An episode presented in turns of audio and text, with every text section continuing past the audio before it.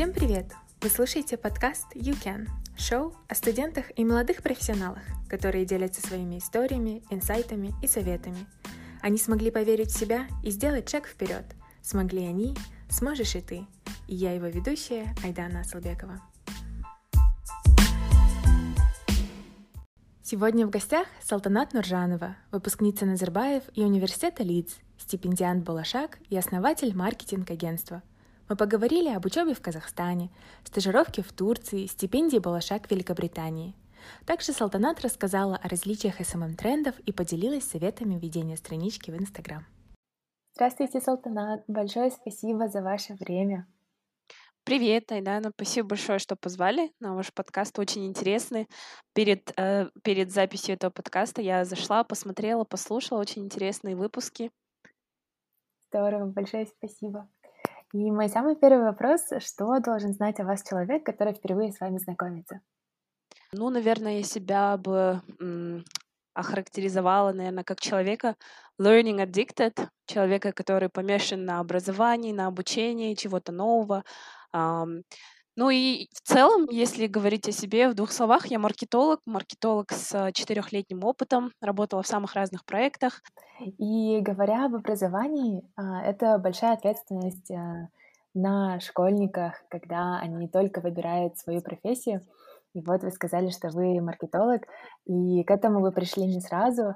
И я читала в ваших постах, что сначала вы выбрали факультет журналистики, но позже закончили школу Public Policy в Назарбаев университете.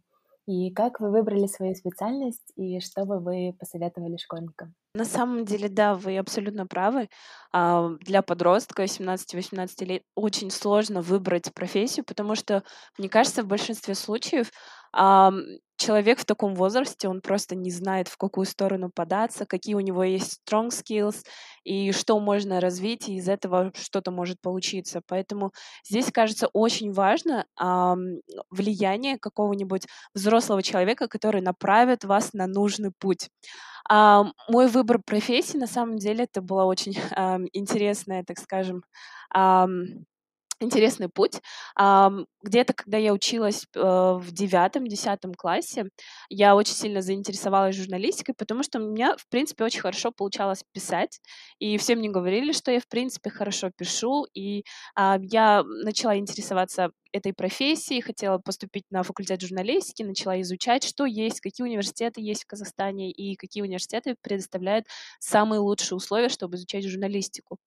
Но а, когда уже приблизилось время а, выбирать а, точно профессию, где-то, наверное, в конце 10 класса, у нас с мамой были очень долгие дискуссии на эту тему. Она не очень хотела, чтобы я поступала на журналиста, потому что она считала, что это та профессия, где нужно очень-очень много постоянно что-то интересное искать. Если что-то интересное не найти, то и, соответственно, на, это, на этом не заработаешь на хлеб. Поэтому а, здесь, конечно, мама очень хотела, чтобы я выбрала более точные науки. Но я, вопреки всему, а, в одиннадцатом классе решила подать а, в КИМЭП. Тогда в КИМЭПе а, была специальность Bachelor in International Journalism. И я подала, сдала все экзамены и поступила туда. Получается, где-то ближе к окончанию 11 класса у меня уже был офер от Кимэпа, и там у меня была, по-моему, скидка где-то 70%, э, если я получу золотую медаль по окончанию школы. А на ЕНТ я пошла, а на ЕНТ получила очень хорошую оценку, и я получила свою золотую медаль. А, сдавала я английский язык как пятый а, предмет, получается, для выбора. И здесь у меня встал выбор пойти все-таки в КИМЭП на International Journalism, там на 70% скидкой, либо пойти э, издать на любую профессию, в принципе, ну там какой был выбор, на политолога, международные отношения, самые такие престижные были, если вы выбираете там английский язык. И, получается, я а, подумала, может быть, все-таки выбрать что-то другое, и э, я пошла вообще на International Relations, это международные отношения, то есть это дипломат, будущий.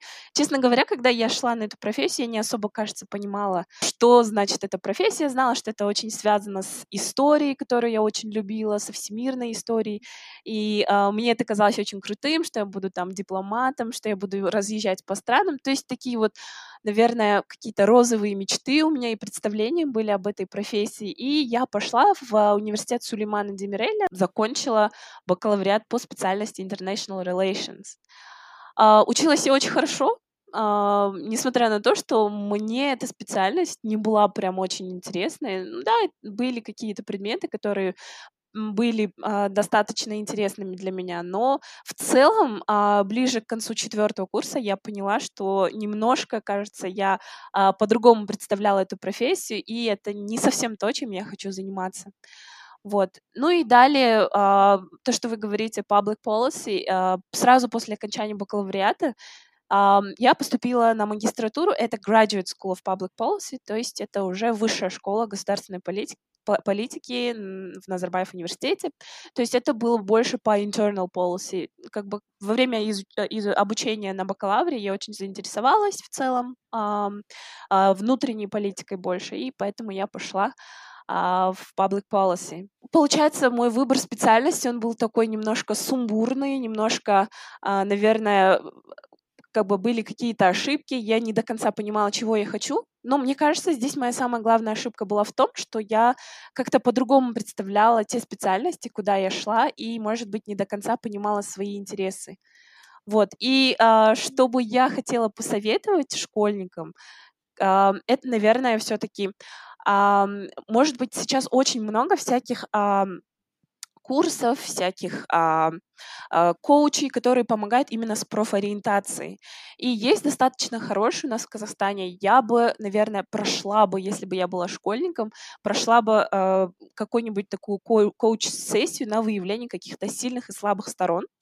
А потом, скорее всего, я бы пошла бы э, искать ментора, то есть человека, который мог бы мне помочь с выбором а, профессии, возможно, посоветовал бы, сказал бы, например, что такое там международные отношения условно, да, что такое маркетинг. Может быть, если бы у меня была такая возможность 10 лет назад, когда я закончила школу, да, к слову, я закончила 10 лет назад ее, да, и было бы очень круто, если бы у меня был такой человек. К сожалению, тогда у меня не было этого человека, и единственным, так скажем, маяком а, для себя была я по крайней мере, я думаю, что сейчас намного больше возможностей а, не ошибиться с выбором профессии. Да, вы очень правы. И когда я выбирала свою специальность, у меня мама советовала, вот, надо идти на экономику, потому что банковское дело — это очень перспективно. И для меня тогда казалось, банковское дело — это вот просто когда э, необходимо вот сидеть в банке и быть вот консультантом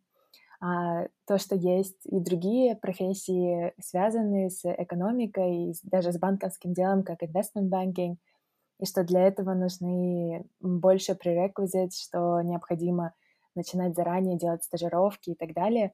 То есть это тоже не было сказано, когда я поступала, и даже в университете, или я это как-то упустила, такие моменты, или же это было не так э, emphasized, и поэтому, да, это очень сложный процесс, и вы очень правы, что нужен ментор, человек, который бы это все рассказал и подсказал. И во время учебы в Назарбаев университете, как я понимаю, uh, вы также отправляетесь на учебу в Национальный университет Сингапура. А как появилась данная возможность? Получается, именно Graduate School of Public Policy, они сотрудничают с Lee Kuan Yew School of Public Policy в Национальном университете Сингапура. То есть это как dual программа. И а, получается, у нас была двухгодичная программа а, в Назарбаев университете. И на втором году этой программы у вас есть, получается, term, который вы проходите именно в Ли Куан Ю. School of Public Policy, и таким образом я попала в Национальный университет Сингапура. А, полностью а, все было обеспечено от государства, ну, не государства, а, наверное, от Назарбаев университета, так скажем, да, иначе не так поймут. Полностью все спонсировалось, получается, мы там были, наверное, месяц примерно, а, проходили полностью а, э, как бы ознакомительный курс по Сингапуру, как Сингапур достиг вот таких вот значительных успехов в public policy, потому что вообще Сингапур считается одним из лучших таких примеров в а, государственном управлении. И почти по всем параметрам и по всем policies Казахстан старается равняться именно на эту страну, город, и поэтому именно был выбран этот университет, эта школа, и таким образом мы туда попали. Было очень круто, очень много классных инсайтов, встретились с... А, даже был советник а, нашего первого президента а, с Сингапура, получается, это был наш профессор, и у него мы проходили очень классные модули и учились э, делать крутые государственные программы для Казахстана. Да, Сингапур — страна и город, э, который я бы очень хотела посетить. И кажется, что там э, все развитие настолько на новом уровне, э, и хотелось бы все это посмотреть своими глазами. Как сейчас многие говорят, что будущее за Азией, поэтому а, мне кажется, это очень классная возможность. Да, на самом деле так. Вот недавно совсем даже вышел а, новый список, рейтинг университетов мировых а, 2020 года, QS рейтинг, наверняка все слушатели вашего подкаста знают. И в этом рейтинге, например, очень много азиатских университетов, они продвинулись вперед в рейтинге. Если раньше были вузы американские, если были вузы Великобритании, например, в топе постоянно, сейчас, если посмотреть статистику, в топ-десятку уже, по-моему, входят два вуза китайских, и на одиннадцатом месте вот как раз-таки находится Национальный университет Сингапура.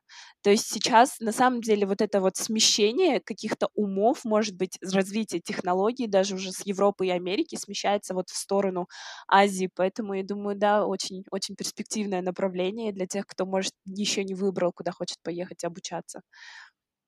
Да, да, очень верно. Азия и азиатские языки, мне кажется, и знание индустрии в Азии, и а, знание маркета очень поможет в будущем.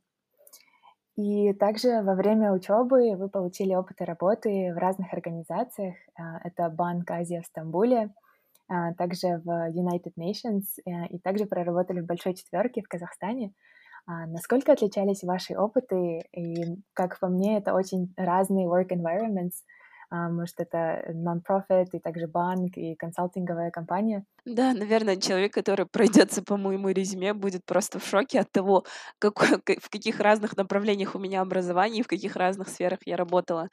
А, но на самом деле, если все это собрать воедино, то можно понять, что в принципе все было как бы направлено и работа была в одном русле, потому что во всех этих организациях я работала в одном и том же департаменте, ну и относительно в одном и том же, потому что все-таки структура очень разная, как вы правильно подметили. А в Банке Азии в Стамбуле я работала в 2013 году. Это была, так скажем, производственная стажировка. А, я работала два месяца там. А, это был отдел а, международных коммуникаций и маркетинга, можно сказать. Это вообще-то очень большой банк Азии, а, и они с очень многими странами, с очень многими организациями в разных странах они сотрудничают. И как раз-таки вот этот отдел по коммуникациям и маркетингу, они как бы э, работают в направлении улучшения этих uh, relations. Вот. И мы работали в этом отделе. Ну, честно говоря, тогда я еще была студенткой, училась на третьем курсе бакалавра, и uh, мне, конечно же, не доверяли какие-то супер важные, супер uh, какие-то конфиденциальные, наверное, дела, но в целом по организации каких-то мероприятий, по организации встреч, те же самые презентации, то есть эм, такие э, дела мне поручали. Но, наверное, здесь был больше э, для меня огромный плюс работы, да, даже если такой короткий период а, работы в этом банке, это то, что я первый раз в жизни попала в такую международную, международное окружение, наверное, международную среду, где работали люди самых разных стран, самых разных мест и самых разных, самыми разными бэкграундами. И для меня это было и шок, и большой опыт, наверное, для... Э, сколько мне тогда было лет? 20 лет? Для 20 лет для 20-летней девочки это было прям вау, это было очень круто. Далее про ООН. Это United Nations ESCAP Office. А, он находился и находится в Алмате, но вообще это офис для Центральной Азии и для Кавказского региона. А, там также мы занимались research ем по большей степени, нам давали очень классные, а, так скажем, материалы, а, темы, по которым мы должны были делать research. А, вот. И также организовывали мероприятия, конференции. Но здесь больше, конечно, по а, UN овским делам и именно по а, каким-то наверное, больше делам, э, связанных с международными отношениями, нежели чем тут с маркетингом или с, коммер, э, с коммерческой организацией. Да. Тут больше была, наверное, такая работа. Но здесь я была больше как student researcher работала. Но эта работа тоже была где-то в 2013 году. А, далее работа в Ernst Young. Это, наверное, моя самая первая серьезная работа, когда я пошла, а, там заключила трудовой договор и постоянно там а, получала постоянную зарплату. А, то есть это уже была моя серьезная работа. Там я также занималась коммуникациями, то есть это были internal communications, external communications. Как бы Ernst Young, а, работа в этой компании, конечно, мне, наверное, а, дала возможность а, посмотреть, как устроена именно э, такая международная компания и офис международной компании в Казахстане. А, было очень много ребят с разных вузов, и очень много молодежи, как вы знаете, работает в наших консалтинг-компаниях. А, но э, что было очень интересно, в этой компании во, всей, во всем офисе, по-моему, Эрнст Янга в а, Алмате на тот момент я была самым младшим сотрудником. То есть, ну, по возрасту, конечно. И это тоже было для меня челлендж, потому что все были такие взрослые, все были такие деловитые, а я тут пришла, только еще была студенткой четвертого курса, они меня взяли на полную ставку, и это было прям вау тоже. А, но это тоже работа была связана с маркетингом, с коммуникациями. Они очень много а, участвовали в тендерах разных компаний, и мы помогали им готовить презентации к этим тендерам, а, готовиться к встрече с а, клиентами и так далее. Вот. Но э, work environment, э, честно, да, очень сильно отличается. Э, как бы везде есть свои плюсы, минусы, сложности и свои челленджи, но в целом, э, наверное, все, работа во всех этих организациях и направлениях э, в конечном счете помогла мне выстроить, э, наверное, свое видение будущего и свое, наверное, профессиональное я и свои какие-то интересы, что мне было больше всего интересно. И, конечно же, во время работы в этих организациях я поняла, что мне очень э, интересна сфера маркетинга, коммуникации, и я, я бы очень хотела бы м, развиваться в этой сфере. Да, очень важно получить разные опыты, чтобы действительно понять, чем интересно заниматься и как выбрать компанию, то есть хочется ли работать маленькой или же нравятся больше международные возможности. И очень часто говорят, что работа в консалтинге, она помогает дальше во всех индустриях. То есть очень часто, когда а, пытаются менять карьеры, если есть бэкграунд в консалтинге, то, мне кажется, и компании, наверное, для них это больше credible, если человек поработал в консалтинге, значит, он и выдержит и нагрузку, и также сможет быть успешным в следующей компании. И также после учебы многие советуют а, набраться опыта в больших компаниях, эм, построить резюме и только потом задумываться о начале своего дела. И мне кажется, это очень а, популярно именно на Западе, когда профессионалы работают несколько лет в компании э, и потом уже осознают, что вот готовы начать э, стартап или вот свой бизнес.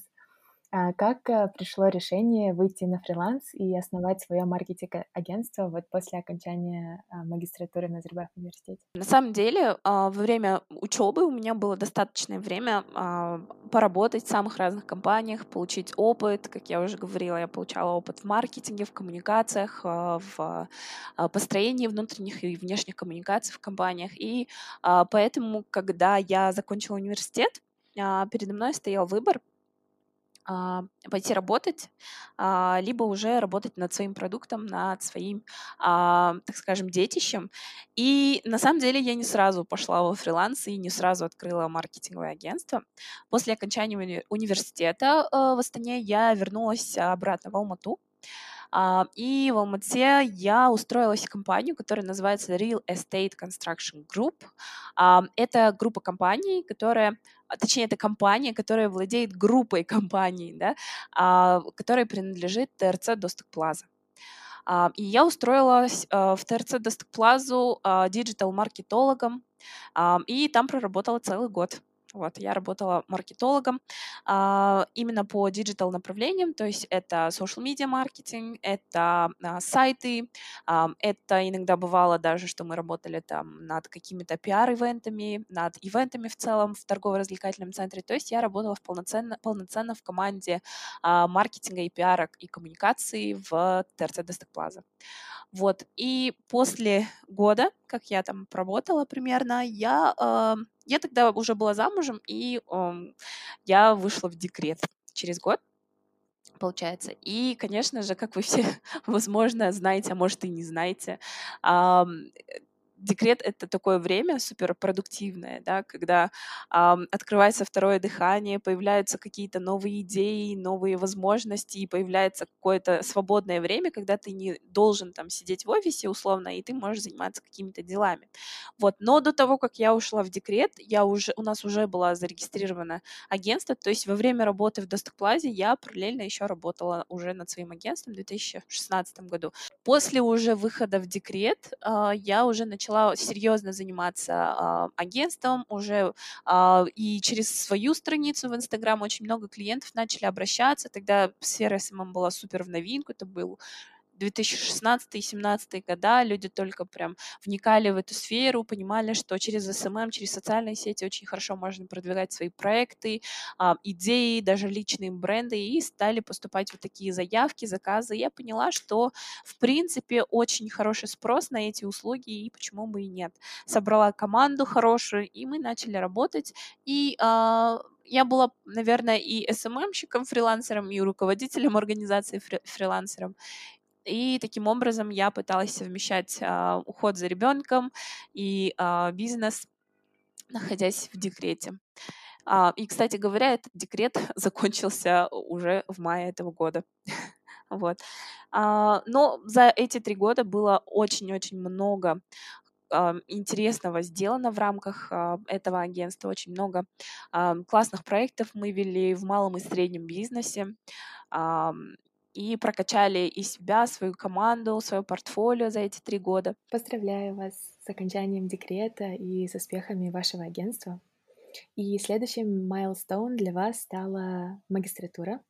Я, окончив бакалавриат, пока не спешу с магистратурой, хотела бы набраться опыта работы и самое главное понять, чем бы я хотела дальше заниматься и изучать более углубленно. Также магистратура для меня видится как следующая ступень карьерного роста и в особенности в корпорациях.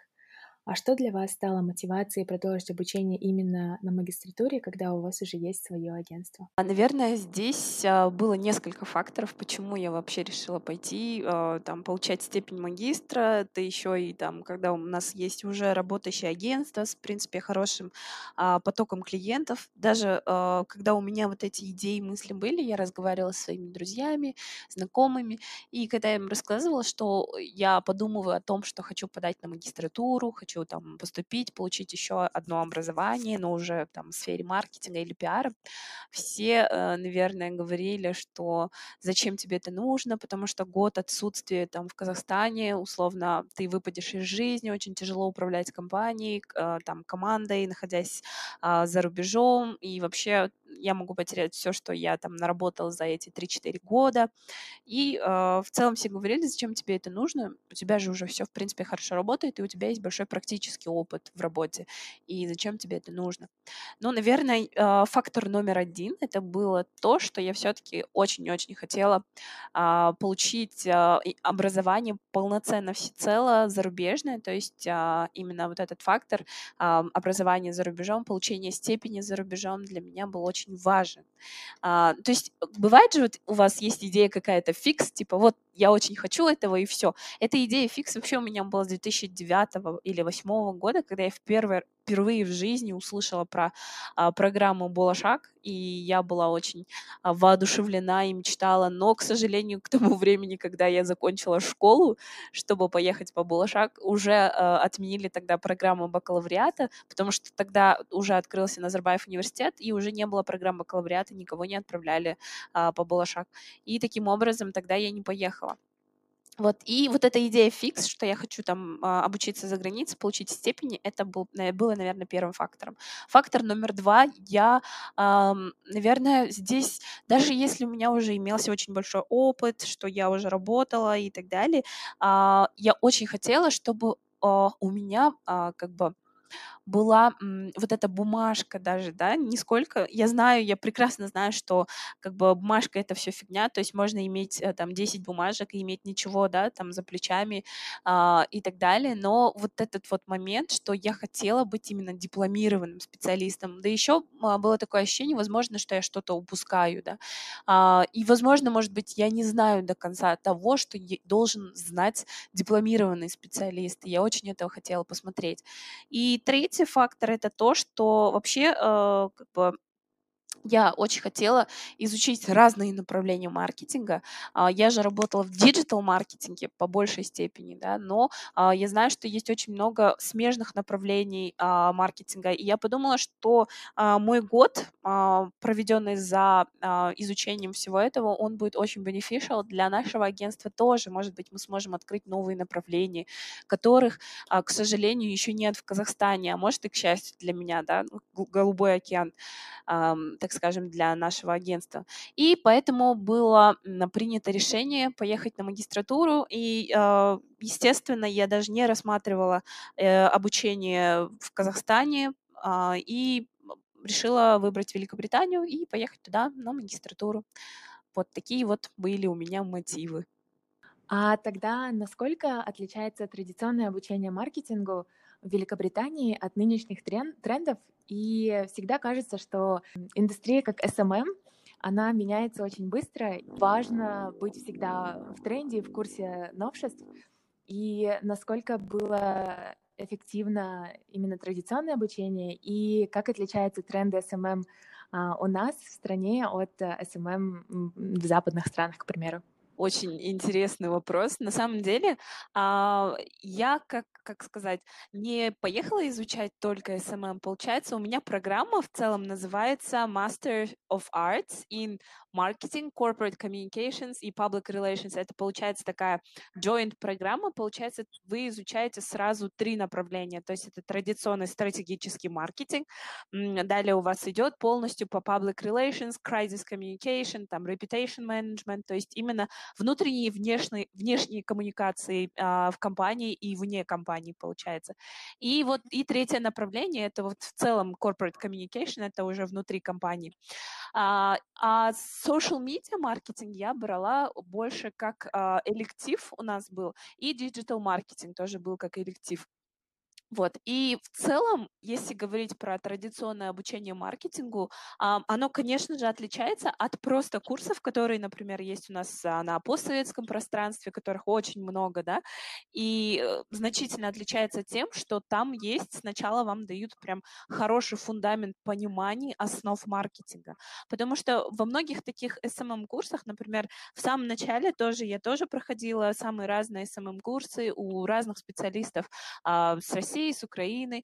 И а, у многих было такое, что курсы, например, сразу начинаются там прям с середины, да, там контент-маркетинга. Ты вроде бы делаешь что-то там креативное, делаешь какой-то контент, но ты не понимаешь до конца, зачем это. То есть изначальная цель, какая стратегия, почему там вы делаете тот или иной контент, и как это, какой это имеет отношение к общей стратегии продукта, например. Это очень тяжело. Немножко вот так вот размыто дается в обучениях, там, курсах SMM например, у нас а, в странах. А вот традиционно университетское образование все-таки оно уже более такое, а, более масштабное, наверное, более а, глубокое, детальное. Вот это вот первое отличие. А, и если говорить про тренды social media маркетинг Великобритании и вообще в целом постсоветского пространства, если сравнивать, то а, а, даже как подача, например, виды контента, которые они делают. Вот у нас, например, очень много и популярно вот эти вот long-риды, да, очень длинные тексты, когда прям километровые тексты пишутся, да, да. что-то объясняется, да, какой-то сторителлинг постоянно идет через тексты. А вот а, в Великобритании а, бренды очень хорошо используют визуалы, то есть визуальные какие-то моушенные ролики, очень хорошая подача, именно вот этот сторителлинг, он больше идет как визуальный. Очень хорошо развит видеопродакшн у них, почти у каждого бренда, если вы заходите, там очень много красочного, интересного именно в формате вот этих видео, анимаций, моушен роликов и так далее. То есть это вот первое, что бросается в глаза, наверное, а, если говорить об отличиях а, social media маркетинг. Ну и, конечно же, очень а, то, что прям очень сильно отличает, это то, что у них, если это реклама, сразу говорят, что это реклама, что это рекламная интеграция, например, если это с инфлюенсером, то есть это сразу обозначается. И это абсолютно нормально воспринимается. А у нас тут, конечно, немножко там а, стараются это больше нативно подать, и а, не всегда это вызывает доверие. И вот такие вот отличия. На самом деле их много, если перечислять, да, вот те же самые там денежные giveaway, которых у нас очень много там среди блогеров и так далее, там, конечно, такого чуть меньше. Но и позитивных сторон тоже много в наших трендах SMM, как бы именно в постсоветском пространстве, это то, что, во-первых, у нас более, а, так скажем, осознанная аудитория, и плюс у нас а, именно социальные сети, они а, иногда работают как канал продаж, то есть некоторые бренды используют соцсети даже как канал продаж, не сколько просто как канал коммуникации. Там есть прям, можно направлять людей сразу трафик на сайт, либо, я знаю, малые бизнесы, которые прям с самого Инстаграма продают там шопинг-теги, и то есть вот это эта коммерция очень хорошо идет в нашем постсоветском пространстве. Вот так, если вкратце. На самом деле, да. это такая, да, долгая, э, интересная тема, которую можно очень долго рассказывать. Я могу целые лекции про это рассказывать. Да, очень интересные инсайты. И насчет э, реклам, да, я всегда замечаю в, в Инстаграме и даже на Ютубе, когда есть реклама, там уже перед началом самого ролика обозначается, что это paid partnership, и, по-моему, это прям законом прописано, что если это реклама, то это необходимо обговорить с самого начала. А по стране, почему вы выбрали именно Великобританию для обучения? На самом деле, вот именно процесс выбора университета, выбор э, процесса именно э, страны обучения, я как-то к этому, можно сказать, немножко безответственно подошла, потому что, э, как бы, как я уже говорила ранее, эта идея была фикс, что я хочу куда-то поехать, поехать учиться, и я прекрасно знала, что это либо будет либо Великобритания, либо там Америка, но я точно не знала, в какой вуз я хочу, что именно конкретно я хочу, и у меня было два выбора поехать в Бостон. Uh, в Бостон University есть uh, специальность, которая называется Communications and Public Relations. То есть это не маркетинг, а именно PR и Communications называется. И это внутри не бизнес-школы, а школь, школы медиа. И туда нужно было, чтобы подавать, помимо основных документов, uh, нужно было еще подготовить короткое видео трехминутное. И оттянула до последнего, и мне было лень снимать это видео, мне было некогда, я сидела с ребенком дома, тогда мне было очень очень-очень некогда, и я думала, окей. А по Великобритании я просто зашла в Google и прогуглила самые топовые э, вузы с дисциплиной маркетинга и пиар. И первым вышел именно университет Лидса э, в городе Лидс. Э, и то, что меня привлекло, это была программа вот как раз-таки Join, то есть это было три в одном, то есть три разные программы в одном. То есть это было не просто там pure marketing, либо pure public relations. И поэтому я заинтересовалась, посмотрела, зашла и поняла, что вообще университет Лица, а, как бы он входит в топ-пятерку лучших по маркетингу в Великобритании и входит в группу Russell. Это лучшие вузы, а, так же, как и Кембридж, так же, как и Оксфорд и UCL, он входит в вот эти вот топ-24 самых research-oriented университетов. И поэтому, наверное, больше здесь был выбор со стороны вуза, нежели чем страны. То есть со страной как бы изначально было понятно, что это будет, скорее всего, либо UK, либо Америка. Насчет видео, когда я подавала вот на Dubai Business Associates, там тоже было одним из требований записать видео и я оттягивала свою аппликацию просто потому, что мне э, было так лень записывать видео, и это надо подготовиться, это надо скрипт подготовить, и еще хотелось, да, чтобы да. все было в одном тейке, чтобы запомнить этот скрипт и все так коротко, быстро рассказать. А что было самым сложным в процессе подачи в University of Leeds э, и на саму программу «Балашак»? Мне кажется, просто сесть и написать мотивационное письмо. Это не сколько это сложно, а просто вот это вот э, как бы выделить время, сесть и э, начать писать это как бы именно такой челлендж. А, потому что можно оттягивать очень долго вот этот момент, потому что там есть дедлайн, и дедлайн, в принципе, как бы я получила свой IELTS, по-моему, в октябре месяце, и я подачу тянула буквально до конца января, по-моему, просто потому что мне было некогда некогда, я работала.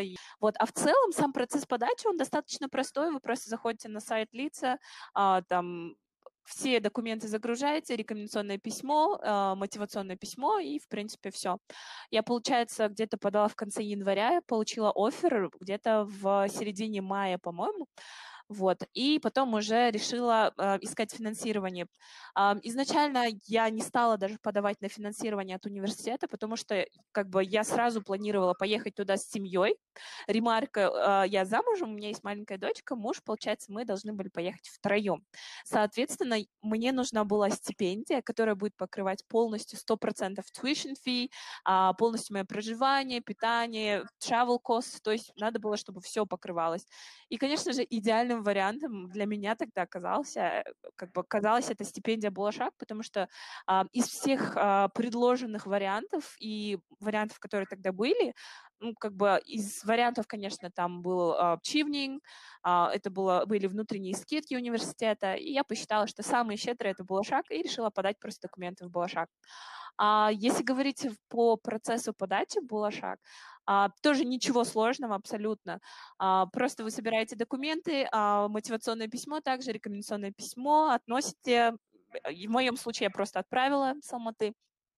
Потом а, каст-тест, а, абсолютно несложно было тоже для меня. А, наверное, самый такой немножко волнительный момент – это самый последний этап. Шестой этап – это с комиссией вы встречаетесь, и уже тогда, когда у нас было заседание комиссии, немножко так чувствуешь себя так скажем, волнуешься немножко, но в целом сам процесс, он несложный, как бы просто самое сложное, наверное, было ожидание, потому что после того, как проходит конкурс, вы ждете, по-моему, два месяца, пока объявят список всех тех, кто получил стипендию. И я сидела вот на иголочках и не знала, я поеду в этом году или не поеду. И вот буквально в последние дни августа вышел список, и я начала вот в попыхах собираться, чтобы поехать на учебу. Вот такой вот был процесс. Да, сам, само название шестой этап уже звучит очень overwhelming, а, и когда это лицом к лицу с комиссией, то да, я, я понимаю, насколько это должно было быть волнительно. И я бы хотела закончить данный эпизод э, вопросом. Сейчас очень многие ребята делятся своими опытами обучения за рубежом, стажировок. А, и сейчас тема образования очень популярна в Казахстане и во всем СНГ. Я понимаю, что советов может быть очень много по ведению странички, а, на что бы вы выделили и посоветовали а, ребятам и, и мне в том числе, а, как э, правильнее вести контент и как его разбавлять, чтобы это было все-таки интересно, но в то же время полезно читателям. Ну, тут, конечно, самое главное, я думаю, быть искренним и рассказывать на самом деле, что у вас было. Сейчас вообще в соцсетях, да и не, не только сейчас, вообще всегда в соцсетях очень хорошо и на ура воспринимался формат сторителлинга, то есть именно э, рассказ, э, подача даже там какой-то пользы через истории, через, может быть, свои истории, может быть, чьи-то истории, да, то есть вот этот формат, он всегда очень хорошо воспринимается, и а, я бы посоветовала бы очень много а, практиковать этот формат, а, учиться рассказывать эти истории, а, делиться какими-то лайфхаками тем, чего они не найдут в Гугле. Потому что перед тем, как поступить, например, а, там а, по Булашак, либо по, по UK, я начала просто смотреть, искать какие-то блоги каких-то людей, которые а, тоже поступили по Булашак, но мне было интересно не сам процесс, мне было интересно, как эти люди живут с семьями, например, за границей, да, то есть какие у них есть проблемы, например, у меня маленький ребенок, там на тот момент ей было там только два годика, я думала, как люди с детьми едут туда и справляются с какими-то такими задачами, и я искала таких, таких людей и наткнулась на девушку, ее зовут Асель, и она училась э, в Шотландии, э, в университете Абердина. И она очень подробно писала про свой опыт. У нее было двое детей, и она писала вот, как она приехала, как она училась и так далее. И было так интересно ее читать, потому что мне на самом деле нужна была эта информация. И она очень интересно и смешно об этом писала, используя такие вот как раз-таки фишечки сторителлинга с каким-то юмором, с какими-то казусами, фейлами. Это было очень живо, интересно ее смотреть и читать. Поэтому для всех тех, кто хочет делиться своим опытом обучения, стажировок, жизни за границей, я бы хотела бы сказать, чтобы вы писали а, то, что будет интересно вашей примерной аудитории, то, что они, возможно, ищут. Ну, как это найти, эти темы, это уже, конечно, другой вопрос. Можно смотреть там в Гугле, можно смотреть а, в Google Trends, что примерно ищут люди по схожей тематике и уже писать на эти темы посты. И через э, Инстаграм, социальные сети, что очень здорово, можно находить а, единомышленников, и вот как, как вы нашли постель, к примеру, и дальше это тоже создается такой network, и особенно через такую программу «Болашак». Большое спасибо за ваше время, что сегодня поделились своим опытом и обучения, и а, ведения странички, и SMM, и трендов. А, я думаю, нашим слушателям будет очень-очень полезно узнать об этом больше. Спасибо большое, Айдан, за приглашение. Было очень интересно поболтать с вами тоже, познакомиться поближе. Я надеюсь, что сегодняшний эпизод вам понравится, слушателям. Надеюсь, вы что-то полезное для себя получите. Всем, всем, всем удачи, успехов. Берегите себя в такое непростое время. Всем пока.